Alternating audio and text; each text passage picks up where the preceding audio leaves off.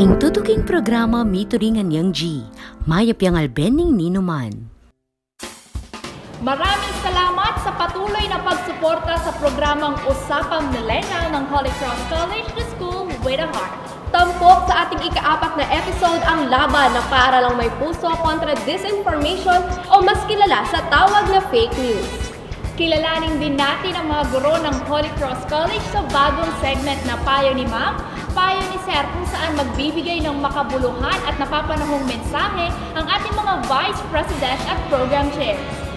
Tampok din sa ating segment na Usapang K ang Occupational Health and Safety para sa mga guro at mag-aaral na matagal na nakatutok sa harap ng computer dahil na rin sa new mode of learning.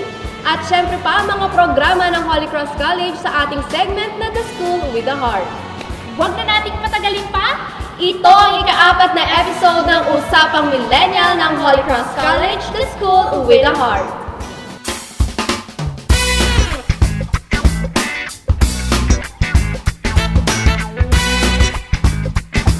Edukasyon.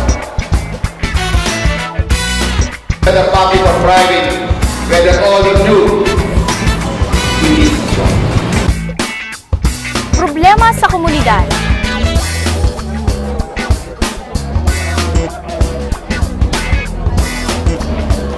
Politika.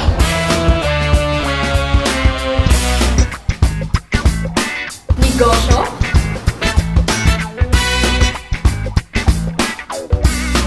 Kalusugan. Kawang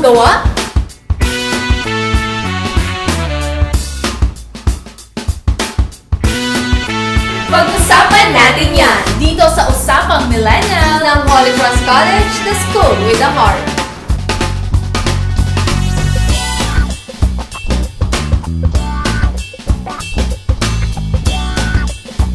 Nanungatin, Lentapen, magandang gabi. Ako po si Angelica Simpao. Tara na at pag-usapan natin yan.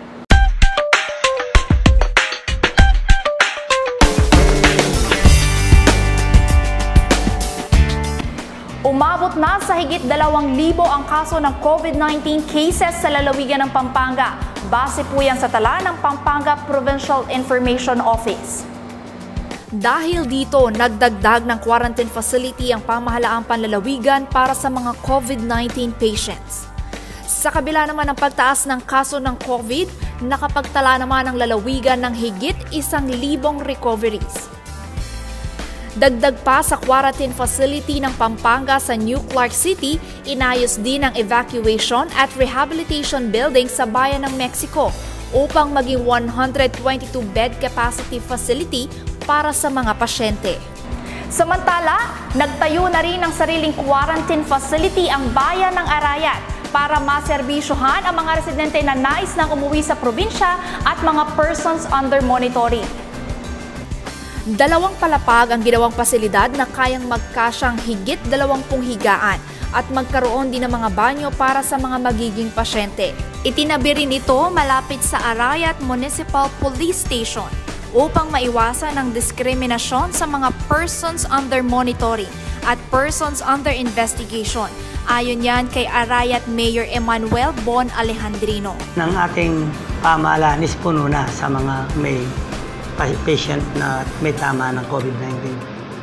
So, siguro natandaan niyo yung uh, Bayanihan Il Aswan, yung isang buwan naming ira, ibinigay sa baba. Ang sa amin, nakalagay naman kasi mga guidelines doon. Pero nakalagay doon, kailangan maglaan ka ng isang isolation facility na gagamitin mo yung pera nung galing sa Bayanihan uh, One Hill. Na ginawa naman namin ngayon, ang kinuha namin dahil nadala kami sa mga taga-banyo, umpisa pa lang nagrarally dahil hindi tama yung education nila sa COVID. Akala pag nagdala ka ng COVID, lahat maaawa yung barangay na hindi naman tama. Mali nga palaman ng tao kung ano ba ang COVID. Kaya kaya nagkakaproblema tayo. So ang ginawa namin ngayon, naglaan kami ng 4 million sa Bayanihan Iluan natin. Ang ginawa namin facility, yung dating evacuation center namin na pinagawa rin ng provincial government. So siguro within this week or next week, ah, alas may natapos na, baka magtatapos kami. Nananatiling mababa ang COVID-19 cases sa bayan ng Arayat dahil sa pag-organisa nila ng kanilang sariling task force na nagmomonitor sa mga pumapasok at lumalabas ng kanilang mga barangay. Mas napadali rin ang kanilang contact tracing dahil mismo ang mga barangay officials at residente na ang nagbabantay sa kanilang mga lugar. Simple lang kami. Hanggang ngayon, meron pa rin kaming mga nakaanong mga checkpoints. From boundary ng me- ah, boundary Nueva Ecija, boundary Magalang, boundary Candaba, boundary Santa Ana. Meron pa rin kaming naka, naka-establish na mga checkpoints na pag wala kang medical certificate, papasok ka rito, bawal. Panawagan naman ng lokal na pamahalaan ng Arayat na laging magsuot ng face mask at face shield tuwing lalabas ng mga pampublikong lugar. Dahil pa rin sa banta ng COVID-19, nag-abiso na ang ilang local government unit sa Pampanga na isasara muna ang mga sementeryo sa araw ng undas. Kung dati, hindi makahulog karayom ang dami ng tao sa mga sementeryo sa buwan ng Oktubre hanggang Nobyembre. Pero ngayon ay payapa at tahimik ang paggunita sa araw ng mga yumaong mahal sa buhay. Ang ilang sementeryo sa Pampanga nagbigay ng palugit na hanggang October 15 na lang pwedeng maglinis at bumisita.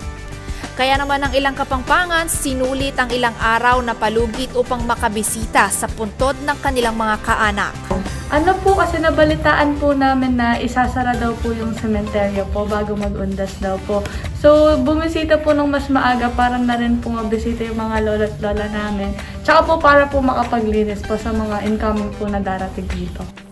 Dahil sa pandemya ang kanilang taunang pagsasama sa sementeryo, suspendido muna. Nag-gather po lahat ng families, kahit po yung sa nasa Manila, gano'n. Nag-gather po lahat dito para po magdasal, tsaka po bisitahin po yung mga lolo't lola. Kaakibat ng pagsasara ng mga sementeryo sa undas ay mga taong mawawalan ng dagdag hanap buhay. Tulad na lamang ng tindera ng mga kandila at bulaklak.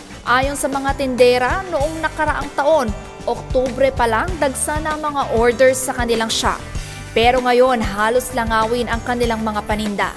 Parang medyo ano ngayon, um, medyo mahal at parang kokonti yung mga pumupunta sa cemetery. Dahil nga doon sa ano, pandemic.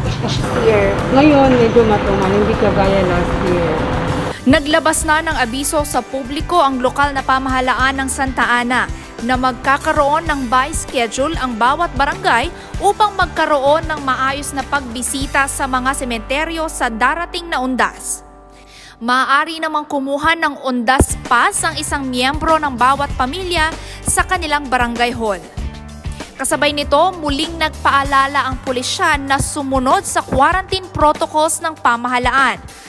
Ayon sa bagong police director ng Pampanga, mahigpit ang kanilang monitoring sa mga sementeryo dahil sa kanilang koordinasyon sa local government units. ay observe lang natin yung tamang distansya. Magsuot ng face mask at face shield. Maghugas tayo ng mga kamay. At sikapin natin na maging mapayapa at maayos yung pagpunta natin sa cemetery. Sundin natin yung mga uh, batas.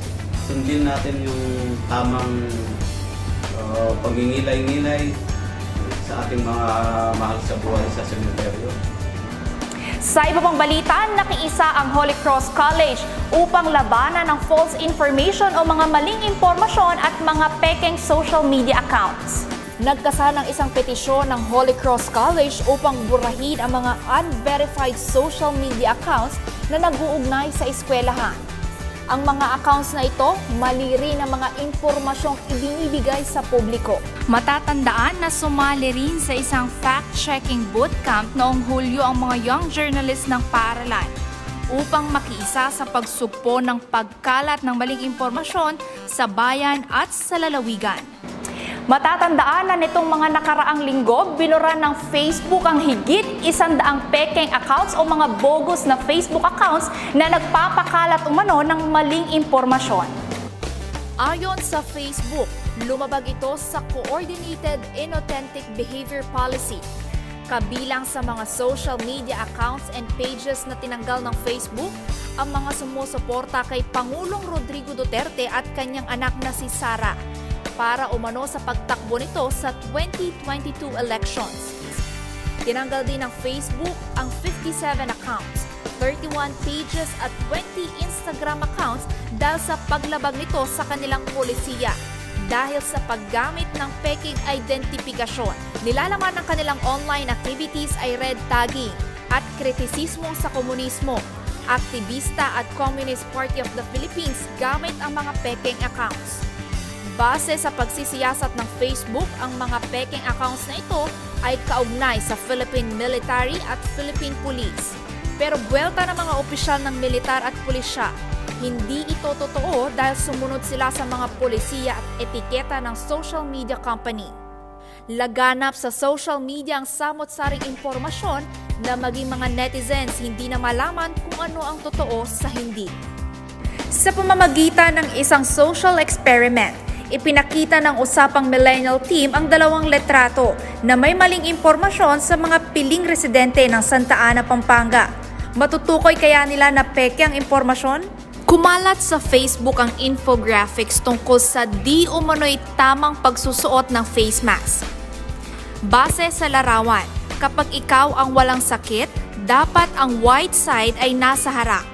Habang kung ikaw ay may sakit, dapat ay blue side ang nasa harap para hindi makahawa. Kasi ito yung may sakit. So, dapat nandun sa loob yung kulay blue. Kulay blue ang nasa labas kapag ka healthy po tayo. Ayan. Ito po tama. Yan yung tama yung Tingin ko kahit parehas kahit ano naman eh. Kahit ano. O gaya ng suot ko ngayon. Di ba? Di naman siya white eh. Ah, parang patient, something like that. Itong, itong isa, yung wala kang sakit, isa, nakaano lang siya for protection. Pero paliwanag ng kagawaran ng kalusugan, mali ito dahil kailangan na nasa labas lagi ang colored side dahil waterproof ito na nagsisilbing panangga sa anumang particles na maaaring lumabas at pumasok sa bibig at ilong. Uh, standard na yan. Yung, once na nagsuot ka ng face mask, yung dark color nasa labas, ano ay blue. Yung medyo, yung white naman nasa loob. Kumalat din sa social media ang poster na magkakasama sila dating Pangulong Noynoy Aquino, kasalukuyang Vice Presidente Lenny Robredo, founder at chief executive ng Facebook na si Mark Zuckerberg. Base sa post na ito, dilawan o magkaalyansa ang tatlo kaya naman dapat na ipasara ang Facebook. Nag-viral ang naturang post matapos na burahin ng Facebook ang mga pekeng social media accounts na sumusuporta kay Pangulong Duterte at nagpapakalat ng maling impormasyon. Ang Facebook photo na ito ay edited dahil ang litrato ni Mark Zuckerberg ay inilapat sa katawan ni Mar Rojas na siyang dating kasama sa litratong ito. Pero ang ilan nating kababayan naniwala sa Facebook post na ito. Totoo yun, malaki naman nga talaga basta si Papa Sara na. Ngayon, sa tingin mo, fake news siya o hindi? Ah, Parang, oh, hindi ko alam, fitness. Oh. Ah, palagay ko po, sa nakikita ko sa mga reaction mukhang mukhang totoo naman eh. mga totoo. Opo. Ito yung caption nung picture na to. Kilala mo yung nasa picture? Ay, si si Mark ano po ito na? Zuckerberg. Oh, Mark Zuckerberg. Ayan. Oo, oh, naniniwala naman Naniniwala. ako. Pwedeng mangyari kasi iba na ngayon tayo sa panahon ngayon eh. Madali lang kumontak. May iba naman tinignang mabuti ang impormasyon at may sapat na kaalaman. Ang masasabi ko, dapat nasa outside yung blue side niya. Ang masasabi ko nito, isa lang. Itong blue side lang. Hindi na kailangan dalawa yung mask. Bilang isang netizen o social media user, alam mo ba paano malaman na mali ang impormasyon o paano mo malalaman na peke ang isang account? At ano naman ang dapat mong gawin kung makakita ka ng mga ganitong aktibidad sa iyong social media account? Alamin ang mga fact-checking skills at social media etiquette sa sandok ng Aling Pasing sa pagbabalik ng Usapang Millennial ng Holy Cross College to School with a Heart.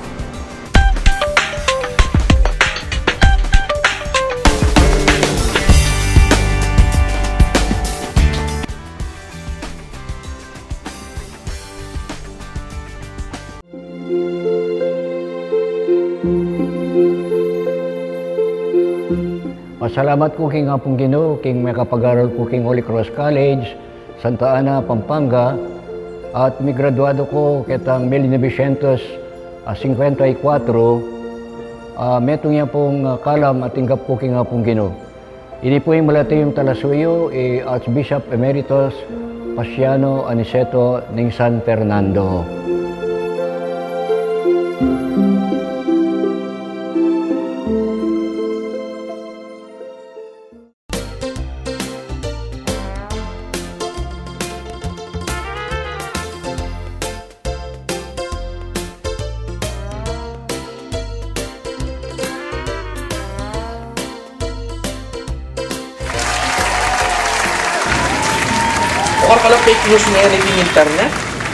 Lalo na yung social media. Yung mga balo nung nanong tuto. Hoy, yung metong. Ha? May narami ang yaling paseng. No? O nanunay ka na akong kalmusan. Ka na akong pagtuan. Karin pa mo magmerienda. Pupay ka na akong kapunan. Oh, hindi!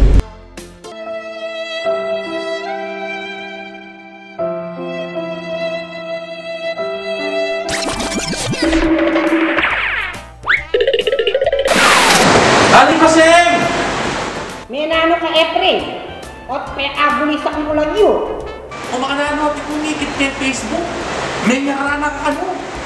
Nga may nga pakulay kung may takini eh. Lalo na yung pamilang. Eh ka maniwala ken. Ay ne, takman ning ka na akong authentic kapampangan sisi. Eh maglaram yan.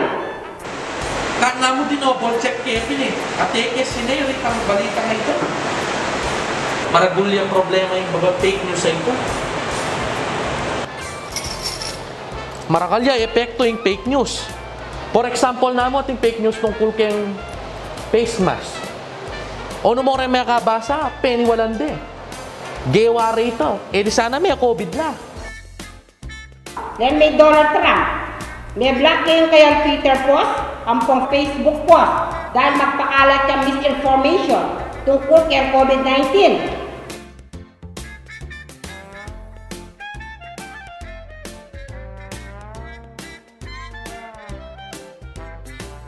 Kanya hanapin yung sisigay niya. Tutuyapin. Eh, yung maglaram. Pero kaya nga bang ko ng dinalik, stukapin ka. Kasi, si Donald Trump met nga rin ang inausan ng influencer eh. Talaga itong gawa nga ito, takal maniwala. Makanano ba naman? Presidente eh. Takal pa talaga eh. Pero bakit kaya Asher daran kaya atamong memalen? Yung fake news at paniwalang dayni. Ating niyang explanation kaya ni Sir Danilo Araw. May itong yung professor ni Keng UP Diliman, Department of Journalism. Hamuksan tayo eh. Oh, sakto makakaya, maka-online nyo. Hmm. Ako na kaya ka, hanapin natin tamo pingausan na infodemic o itang sobra-sobrang information. Sabihan tamong tutu, pero natin muring tu. Ang maging balakid, karen tao, anong nuwarin man ito na pang reliable guidance. O. Ayun niya. Sir Dan, kumusta ako po? Hmm. infodemic basically uh, would uh, explain why there are uh, fake news on one hand and the so-called uh, real uh, news on the other, for lack of a better word. Uh, so the infodemic is basically a result of the lack of gatekeeping uh, or the weaknesses in gatekeeping uh, with regard to many social media platforms. So in the case of the Philippines, uh, that would be Facebook. O ay masakit pa ken at maagat ang bunto. Ang gobyerno pa mismo, ang po mga atas official, ang mga fake news o disinformation, ang po misinformation. The government machinery uh, has become one big uh, propaganda mechanism for the government. Uh, and this is most especially true for the government media, uh, coupled with the information arms of the police and the military. Uh, don't get me wrong, it's been happening uh, even before Duterte's time, but it's not as brazen as before. Uh, in the past, uh, there were still uh, red tagging, uh, anti-communist propaganda against uh, progressive groups, but these are discreetly done. But now, uh, it's more brazen, so we can say that uh, impunity has worsened. Kaya po ka na akong pamanyaliksik. Yung disinformation po, apin niya yung sadyang pamangalat fake news para po ililihing publiko. Kukontrola na po ng metong uh, tao o grupo ng tao yung impormasyon para po kayang awsan tamong propaganda. Yung pong misinformation, apin ni spread ng false information. Gang nalaya pong intensyon. Yung metong nga sharer. Ne? Pero bakit po bala mo makasag ka na mga tuwa? Rekang ating edad 30 and above, nalawen kung tutuya ba ang informasyon o aliya? Kasi hindi natin may kakaila na yung kabataan, masasabi nating mas social media savvy kumpara sa mas nakakatandang uh, katulad ko, halimbawa. Uh, kaya lang, uh, ito ay usapin din kung titingnan natin yung teorya ng komunikasyon, yung limited effects theory. Ibig sabihin, uh, hindi lang ito usapin ng edad, uh, kundi yung usapin din ng antas ng edukasyon at yung uh, pamilyaridad uh, dun sa tinatawag nating media terrain. Kasi ito, may kinalaman ito sa kakayahan uh, dun sa wika. Uh, wikang Banyaga man yan o wikang Filipino, una. Tapos pangalawa, kung ikaw ba ay nakatuntong sa isang uh, klase ng uh, formal na edukasyon. Dakal pong salamat, Sir Danilo Araw ng UP Diliman. Totoo po yan. Ngayon pong pandemya ngayon ni, emo po virus ing mabilis kumalat. Pati yung fake news ng kabilis mikalat. Nanuta mo naman ha, bago mong tutuyain, may itong informasyon o at sa social media. Madakal kasing malilito eh. Ah, sagli aling pasing. Ausan tayo kaya ni Sir John Vic Mateo. Ini may ito yan journalist eh. At abe yaking ausan tamong UP Fact Checking Lab. Yapi ninitang grupong tuturo ka rin kaya na kan, lalo na po ka rin estudyante. Makanano ya po labanan ng pamangalat, fake news. Oh, sakto maka-online niya. Magring ya. Sir John Vic, Sir John Vic, kamusta ko po? Mangutang ko po sana. Nung makanaan niya po abalo, in meto nga false information. Gandang topic ito kasi uh, yung false spread of false information ay isa sa malaking issue na kinakaharap ngayon sa buong mundo kasabay nung COVID pandemic. Dati kasi kapag sinabi nating fake news or false information, ang laging naiisip lang would be political, something related sa government policies or yun nga, elections among others. Pero because of the pandemic, nagkaroon ng pagbabago rin yung mga itsura ng mga false information na kumakalat. Ang tendency na ginagawa ng mga tao ay sinishare ito. Uh, hindi nila masyadong, hindi sila humihinto para isipin, totoo ba ito or hindi. Ang una nilang iisipin ay, hala nakakatakot, hala baka totoo nga, or hala ang saya naman itong balita na ito, i-share ko nga. So dahil nag-evoke siya ng extreme emotion, minsan ang tendency natin, i-share siya kagad. So one way of knowing whether or not uh, an information is true uh, or at least a signal for us uh, para malaman natin kung totoo ba or hindi yung balita ay kung ano yung emotion na naramdaman natin pagkabasa natin ng, ng particular uh, report na yon. Another one is of course yung source material. Sino bang nagsabi nito? Saan ba ito nakuha? Is it a credible media organization, for example? Or is it a credible account? Kung hindi man siya media organization, sino ba yung may-ari ng account na to? Is it really an expert kung magbabasa tayo ng impormasyon tungkol sa isang medical issue? Totoo bang medical expert ito or some random account na hindi natin matrace kung sino ba yung, yung nagpakalat? Or kung website ito, nakalagay ba sinong may-ari nitong website?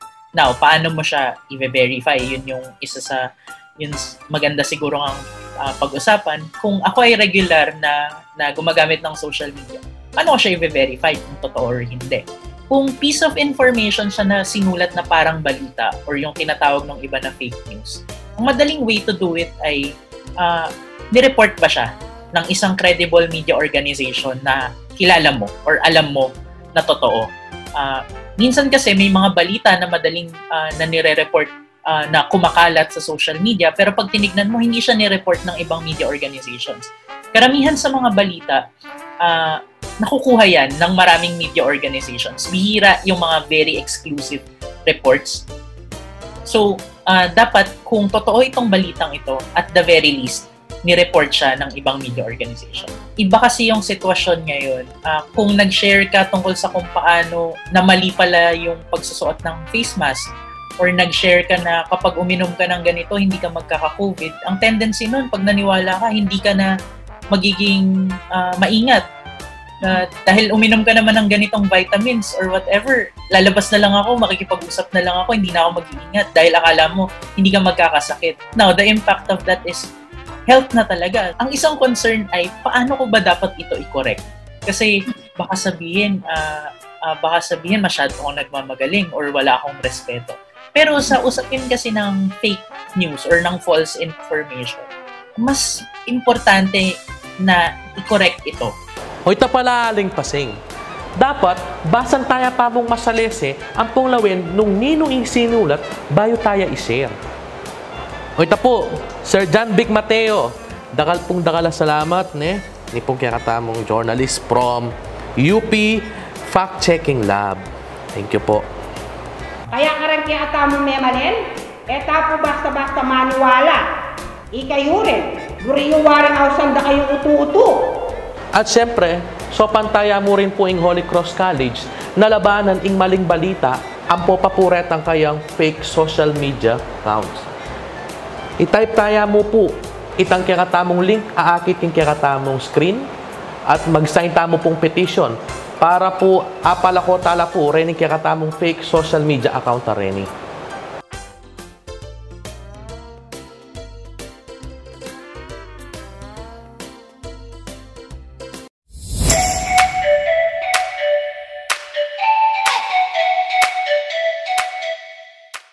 Mas pinalakas na line-up, makabagong kagamitan at pasilidad ang sasalubong sa mga mag-aaral ng Bachelor of Science in Criminology ngayong school year 2020-2021.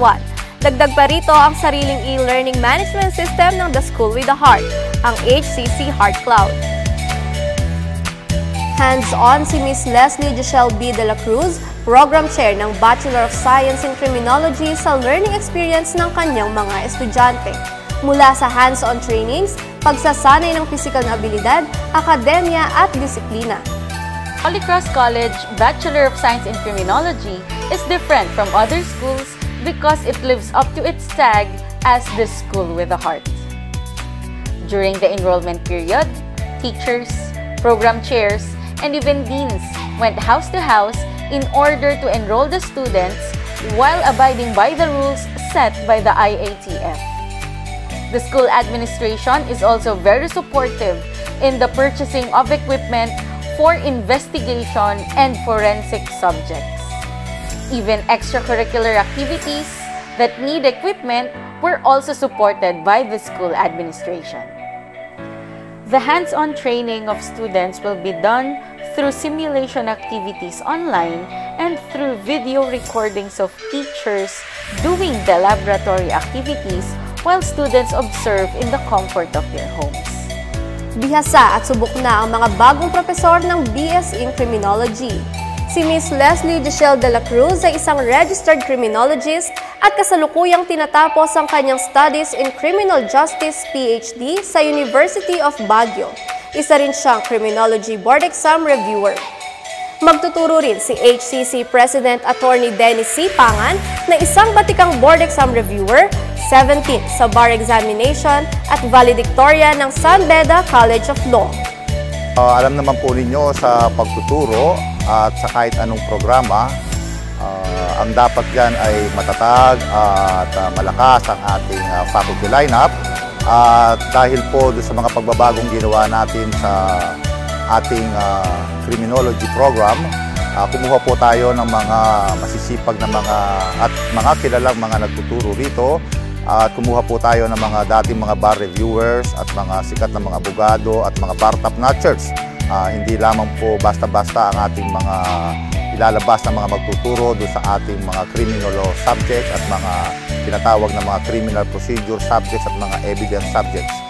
Para po sa Holy Cross, ako po ay babalik sa pagtuturo at sisiguruhin ko po na ang ating mga mag-aaral sa criminology ay uh, mamamayagpag pagdating po sa board exams. Kaya asahan po ninyo na inyong lingkod ay makikita ninyo sa inyong mga criminology subjects, lalong-lalo na sa criminal law, sa procedures at saka sa mga evidence subjects. Kaya welcome po kayo sa Holy Cross College at uh, tsak po, uh, mamamayagpag tayo sa mga darating na board examinations. Tiyak at dekalidad na edukasyon sa paaralang may puso dahil nasa kamay ng mga batikan at mapagkakatiwalaang propesor ang kinabukasan ng inyong mga anak. Maaari po kayong mag-enroll online at humabol sa lumalaking populasyon ng Bachelor of Science in Criminology. Ako po si Binibining Kim Ira Buenaventura para sa Holy Cross College, the school with a heart.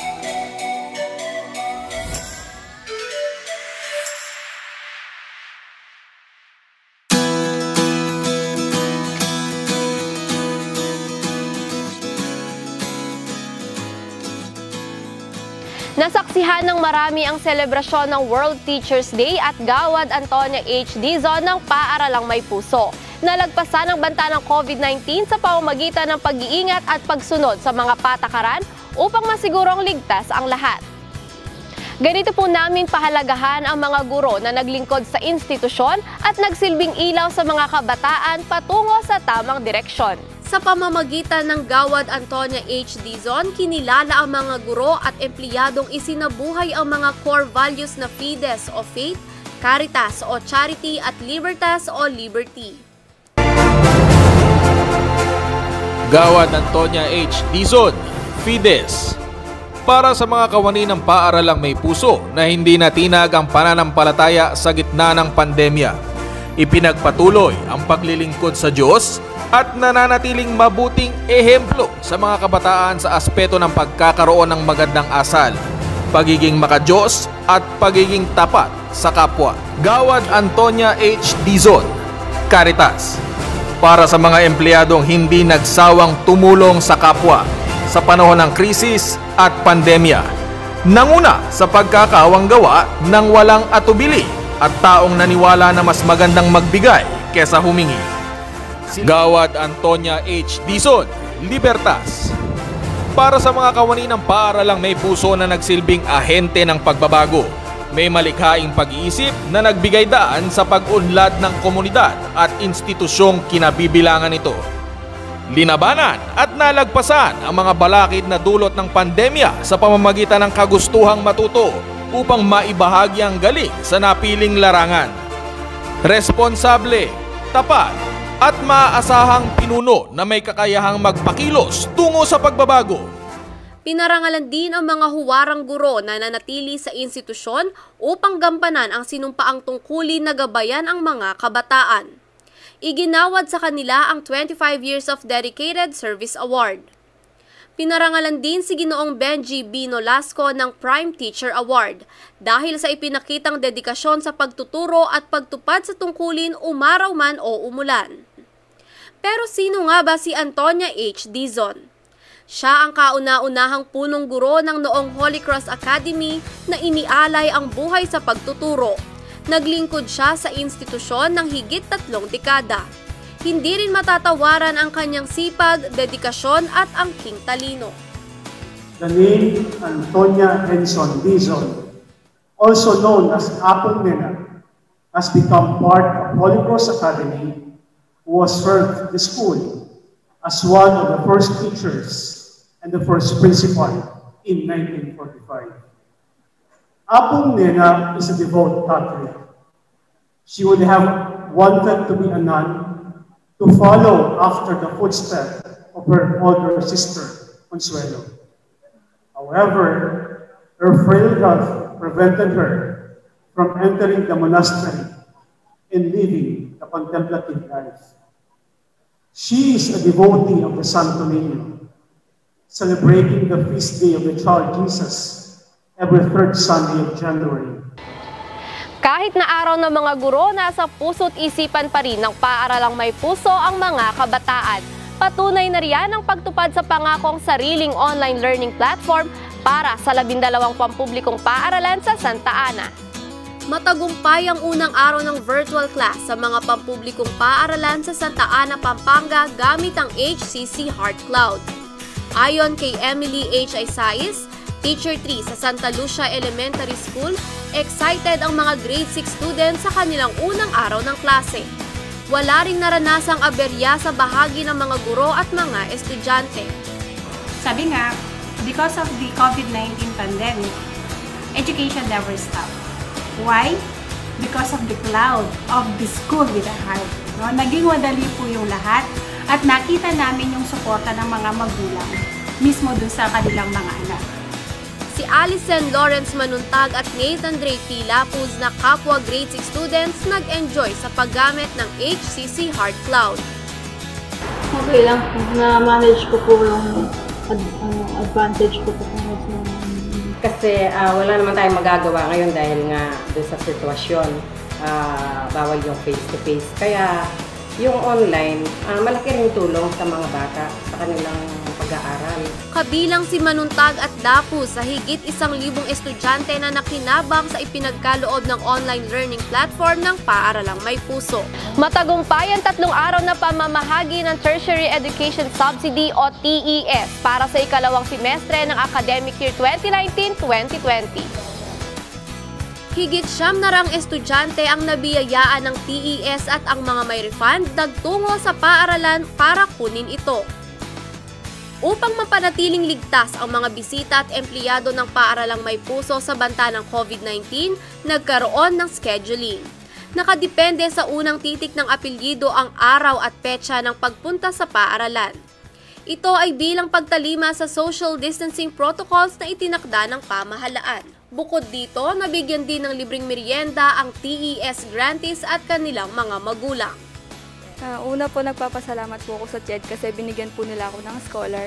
At sa Holy Cross po kasi po malaking tulong po yung binigay po nila na wa- ah, sobra ko po sa sa TES kasi po kahit na po may remaining balance po ako, binigyan pa rin po nila ako ng sobra. Ma- masaya po kasi po malaking tulong po yun. Ganda kasi unang-una di ko na po iniintindi yung matrikula niya.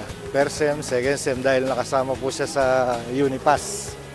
Pinaigting din ng paaralang may puso ang pagpapatupad sa Helmet Act of 2009.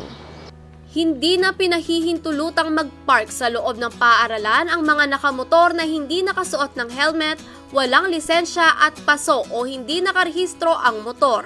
Batid ng bagong pamunuan at ng Board of Directors ang panganib dulot na pagsakay sa motor na walang karampatang proteksyon tulad ng helmet.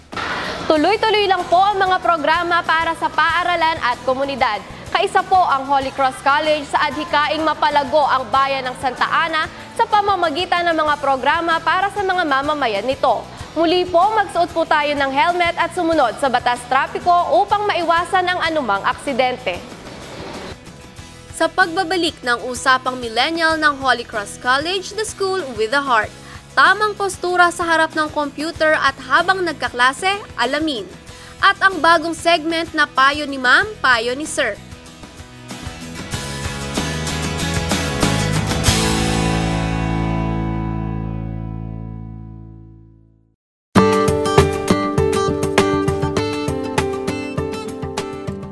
kung kikilos tayo bilang isang pamayanan, if we will follow all uh, medical proto- protocols, siguro malalayo tayo. Kasi dito, alam ng may tama, lalabas. Galing ng ibang lugar, alam ng may tama, itatawid mo pa. Kasi kung tayo magkakaisa at yung educate the people kung ano ba talaga ang COVID, then hindi tayo mahihirapan. Kasi ang nakita ko rito, kung sinasabi niyong galing China sa Yuan, tanong, sa Yuan ba meron pa? Nag-vaccine ba sila? No. Ano ba ginawa? Disiplina. Ang pag-aaral nila, 72 hours, mamamatay ang mikrobyo. So, 60 days na lockdown, walang papasok, wala lalabas, namatay. Tingnan mo yung mga nila sa Yuan. nakabukas lahat ng establishment. Yung isa pa, yung Taiwan. Yung Taiwan, nag-lockdown din ng 60 days. Ngayon, hindi na nagmapa, hindi na nagmamas. Hindi na po. Hindi na. Ngayon, Italy, Italy na lang. Marami kaming mga kababayang nasa Italy, tawag ng tawag. If you will follow health protocols, madali yan. Masusugpo yan. Sa Italy ba, nagme hindi na. Bakit? May disiplina. May mga protocols na sinusunod ng tao para hindi magkaawaan. Kaya dito mas siguro sa ating lugar, yun ang pilit namin pinangangalanda at tinuturo sa tao, yung health protocols para hindi magkaawaan yung tao. Sana isa lang, educate the people at disiplina. 'di ba? Malasakit sa kapwa.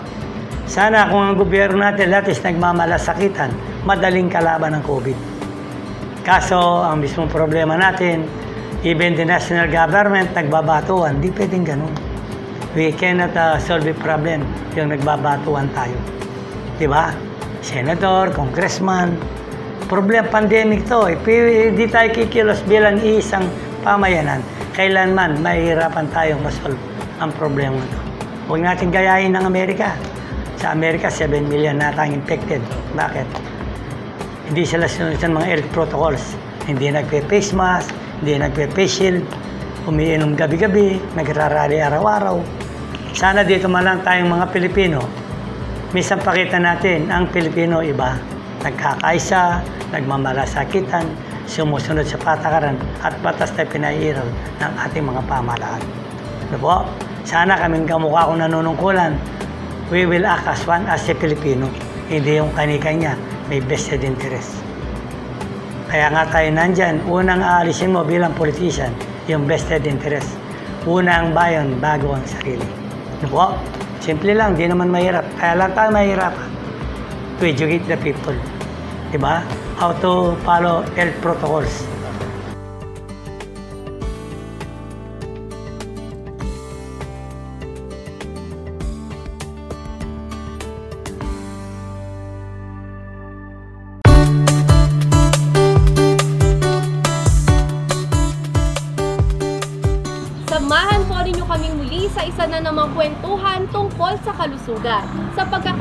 pagkakataong ito, occupational health naman ang ating tatalakayin. Dito malalaman natin ang ergonomics o tamang postura sa harap ng computer. Napapanahong paksa lalo na ngayon. Matagal na nakaupo at nakatutok sa harap ng computer ang mga guro at estudyante, bunsod na rin ng new mode of learning. Masakit na likod at kasukasuan? Mabigat na pakiramdam sa balikat at bewang? Ilan lamang iyan sa mga epekto ng ergonomic hazard. Sa pagsasaliksik ng usapang millennial team, may tatlong uri ng ergonomic hazard.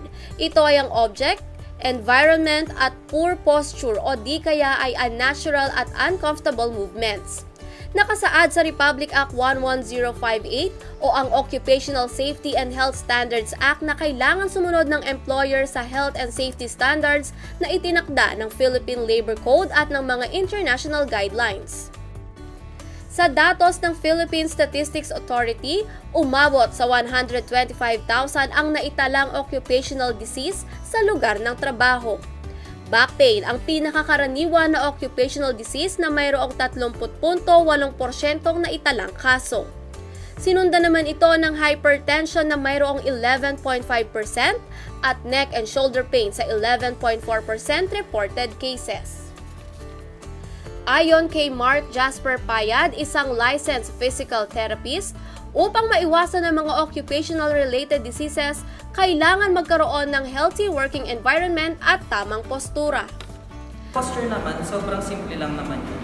So, sa proper posture, tandaan lang palagi na always lang na straight back at the same time, yung neck natin, neck area natin, dapat hindi tayo nag-slouch or hindi natin masyadong pineflex. That's why, uh, importante din yung placement ng monitor ng computer, same time, yung height din ng table. Ah, kasama din dun, i-consider din natin is yung height ng ano, ng chair natin. So, sa tamang posture, dapat always tandaan lang, laging 90 degrees yung knees at the same time na 90 degrees din yung, uh, ano, yung elbow natin. So, doon naman ko consider yung height ng ano, nung table at the same time yung ano, chair natin. Kung masyadong mataas naman yung chair, pwede tayong gumamit ng mga stools or mga upuan na maliliit para patungan lang natin ng, ano, ng paa. Ipinakita rin ni Payad ang tamang pag-upo, layo ng laptop at postura na kailangan ding sundin hindi lang namang empleyado at guro kundi maging ang mga mag-aaral. So first, i-adjust lang natin yung upuan. So i-consider natin dapat mag 90 degrees yung yung knee ng ano ng ah atal. So 90 degrees is na na. Okay. Masyadong mababa. Yan. Tapos dapat mag 90 degrees lang yung elbow ng ano ng bata. Okay? Tataas lang natin yung monitor hanggang dun sa eye level. At the same time, dapat yung distance ng monitor sa mata is nasa 20 to 28 inches. Kailangan din ang mag-exercise o stretching. Tapos sa kabila. Ulitin lang natin ng 3 repetitions per ano, per side. Yung ano, shoulder roll lang para mag-relax. I-roll mo lang yung shoulder mo. Front, then pa the 10 repetitions or 30 repetitions until medyo mag-loosen up lang yung ano natin. Muscle natin banda shoulder. Twisting para medyo mag-relax lang din yung muscle. More on relaxation, muscle, uh, relaxation exercises yung recommended kasi uh, yun kasi mas madali lang gawin talaga lalo na at home. Maliban sa proper posture at ergonomics, kailangan din ipahinga ang mata. Sa datos na nakalap ng usapang millennial team, ang mga Pinoy ay kumukonsumo ng 8.4 na oras kada araw sa harap ng laptop o mobile phones. Ipinresinta sa National Digital Parenting Conference noong 2018 ang datos na 29% ng kabataang Pinoy ay may sakit na myopia o nearsightedness habang 5% lamang ng kabataan sa Estados Unidos ang mayroon nito. As a PT, mas mas favorable kasi sa mga ano sa mga bata at the same time sa mga teachers kung may mga computer breaks. Ah, uh, yun nare-require siguro like mga 1 hour every an hour or every 2 hours. Like mga 5 minutes to 10 minutes uh, 10 minutes break. Para kumbaga uh, maiwasan din yung mga ano uh, possible injuries na mangyari sa katawan ng tao. So, during that break, uh, meron kasing may tinuro sa amin dati na every 20 minutes, uh, kailangan tumayo ka at the same time tumingin ka ng 20 meters or 20 feet pala, 20 feet. At tapos, gagawin mo siya for 20 seconds lang. Every 20 minutes yun. Para ma, ano, ma less lang yung ano natin, yung strain natin sa mata. Batid ng paaralang may puso ang implikasyon ng matagal na pagtutok sa computer. Kaya bago nag-umpisa ang virtual classes, tiniyak muna ng Academic Council ng Holy Cross College na may sapat na computer break ang mga mag-aaral. Ayon kay Ma'am Arliza M. Reyes, ang principal ng Integrated Basic Education o IBED, pinaiksi ang klase at naglagay ng mga breaks upang maiwasan ang pagkababad sa gadgets. Isinaalang-alang natin yung kalusugan ng mga bata, kaya binigyan ko ng mga 30 minutes na break yung mga junior high and then 40 minutes yung sa elementary. Pagka tayo ay babad sa computer, yung nagkakaroon tayo ng eye strain. So, kailangan uh, hindi magtuloy-tuloy yung oras na pagka nakaharap sa computer. So, talagang kinonsider namin na magkaroon ng computer break. Panatilihin po nating malusog ang ating mga katawan. Protektahan po natin ito dahil ito ang ating puhunan para sa isang magandang kinabukasan. Sa pagbabalik ng usapang millennial ng Holy Cross College, the school with a heart. Ano kaya ang mga payo ni ma'am at payo ni sir ngayong pandemya?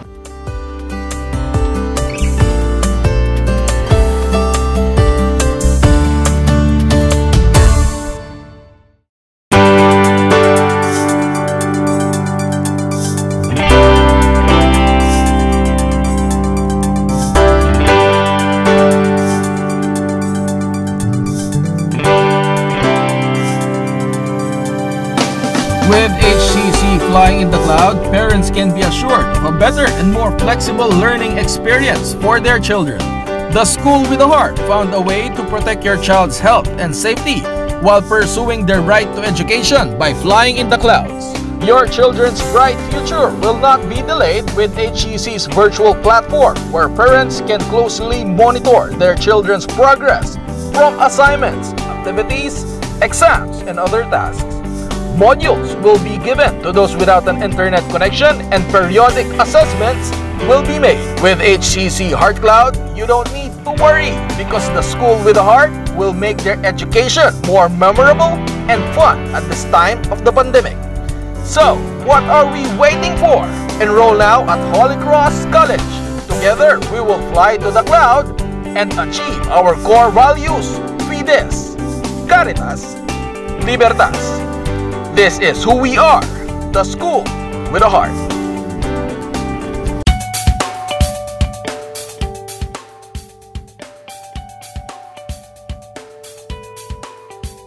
Ma'am, can I ask how can I make sure that the food we bring from grocery or supermarket are free from viruses? And what is the proper food handling now in this time of pandemic? So now to ensure the food that you cook at home is prepared hygienically and to minimize the risk of food poisoning, there are some basic safety food handling practices. Okay? So you have to remember the four C's. So the first C is clean. So you have to wash your hands, no? the food, the counters, and the uh, the cooking tools, materials, and equipment. And then second, uh, C is cross-contamination. This is about to separate or keep apart the food. Kasi ang mga germs ay nag spread yan from food to other uh, materials. Kasi pag sinabi natin cross-contamination, uh, it can contaminate through uh, person to food. Kung may sakit ang, ang nagluluto, ma, ma, maaaring ma, mabigyan yung pagkain. And then food to food is like yung mga raw food like meats, poultry, yan, hindi pwedeng isama sa dry ingredients. So we need to separate from wet ingredients to dry ingredients. Especially when we use the cutting tools or chopping board, uh, may mga color coding na ginagamit yan. Especially sa mga fast food and sa mga food service establishment. And yung mga kitchen tools, kung marumi yan, we always first clean that, no? Kasi pag hindi, pag hindi malinis yan, ang tendency, magkakaroon ng germs pagkain. Kaya dapat, you have to be aware kung ano magiging effect ng cross-contamination. Then the third C is cook. So this one is, you have to know the safety temperature. Sabi na natin, the more na naluluto yan, the more na namamatay yung mga. But sa mga fast food chain or food service establishment, they are using a thermometer to check the food safety or the temperature. Pero syempre dito sa atin, sa bahay, ang tradition na ginagawa natin, hindi naman tayo gumagamit ng thermometer. So, ma baga, mothers knows best, di ba? Kapag nalalaman natin na kapag luto na to, we see them by color, by appearance, by the taste, and by the flavor and aroma. And the last key is chill. So after cooking the food, so may mga leftover pa, so we put them in the refrigerator. Makasawa ng iba ang pagkain sa bahay, ano po bang budget-friendly pero healthy na maaari namin iluto sa bahay? Ngayon, pandemic situation, uh, there are lots of time na ma- makasama natin yung family natin. So, isa yung cooking. And more on uh, nutritious foods, no? Uh, like yung mga vegetables, pwede natin gawa ng patties yan. And then, um, pwede natin gawa ng gravy para mas lalong uh, para bago sa panlasa ng mga bata. And one more thing is yung mga leftover sa ref, pwede nang gawa ng ano yan eh, bagong uh, creative na pagkain. Like, pwede mong ilagay yan sa sinangag, pwede mong gawa ng, uh, kung meron ka natitirang mga fish sa loob ng refrigerator, so pwede mo siyang gawa, himay-himayin mo yan, pwede mong gawa ng sisig yan, no? Or yung mga processed foods na may nakalagay kayo na tocino, you have your ham, pwede mo siyang lutuin ng uh, with uh, pineapple tidbits na sweet and sour sauce na kumbaga mas mas magkakaroon ng ibang panlasa yung mga bata. Ano pong may papayo nyo sa mga kabataang mahilig magmotor? Ang maipapayo ko dun sa mga kabataan na mahilig magmotor, unang-una, sumunod tayo sa mga batas trapiko ng ating ah, bansa at siguraduhin nating lagi tayong nag-helmet. Napaka-importante niyan upang proteksyonan yung ating sarili. Pangatlo, ah, kailangan maging magkaroon tayo ng disiplina sa daan, huwag tayong padalos-dalos. Kailangan ay ah, alamin nating mabuti yung mga dapat nating gawin upang ang ah, pagmamaneho natin ay maging maayos. Para doon sa mga accessories na pwedeng gamitin ng mga nagmomotor, unang-una, allowable yung tinatawag nating ah, auxiliary light. Yung auxiliary light, ito yung mga ginagamit natin sa mga lugar na madidilim. Ang ah, allowed ng LTO ay 6 LED bulb per side. So isa sa kaliwa, anim sa kaliwa, anim sa kanan. So kung isas, isasam mo lahat ay magiging 12 sila. Kaya lang itong ilaw na to ay binubuksan lang doon sa mga lugar na talagang napakadilim. Yung mga wala talagang ilaw, halos walang ilaw. Kung tayo magmo-motor, sasakyan natin yung motor natin, kailangan naka full gear tayo kasi protection natin yan sa aksidente. Ah, tandaan natin, dalawa lang yung gulong ng motor at ah, kung tayo maaksidente dyan, talagang lalo na kung mapupuruhan tayo, ah, mahirap. Ah, siguraduhin din natin na yung mga motor natin ay ah, nakakondisyon, lalo na kung tayo ay kung, kung ito ay ginagamit natin araw-araw sa ating trabaho, pagpasok sa trabaho, siguraduhin natin na ah, pinatitingnan natin lagi yung kondisyon ng ating motor. Yung gulong, kailangan yung gulong ay ah, nasa tamang kondisyon, ah, yung langis, yung spark plug, at sa kabuuan, pati yung mga ilaw niya, yung mga signal lights, yung ating headlight.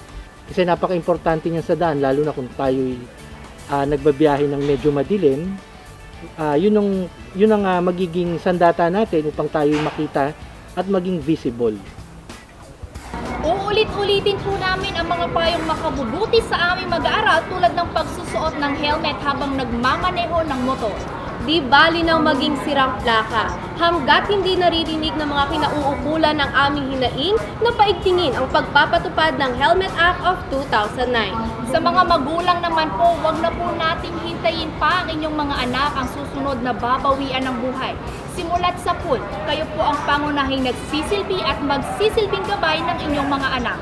Huwag po natin silang pahintulutan na magmotor hanggat wala silang helmet. Dagdag pa sa ating mga social media accounts, maging responsable po tayo sa ating mga pinupost at sinishare upang masiguro na tama ang mga impormasyon na ating naibibigay sa ating mga kaibigan at mga kapamilya. Tama ka dyan, Binibining Kim. Basahin po muna natin ang nilalaman ng isang post bago i-share at siguraduhin na mula ito sa katiwa-tiwalang tao at tamang otoridad dahil ang impormasyon maaring makaapekto sa buhay ng ibang tao at ng komunidad. Inaaniyahan po namin kayo na makiisa sa aming kampanya laban sa disinformation. Maaari po ninyong bisitahin ang official Facebook page ng Holy Cross College at pupirma sa petisyon na burahin ang mga pekeng Facebook account na nag-uugnay sa paaralang may puso.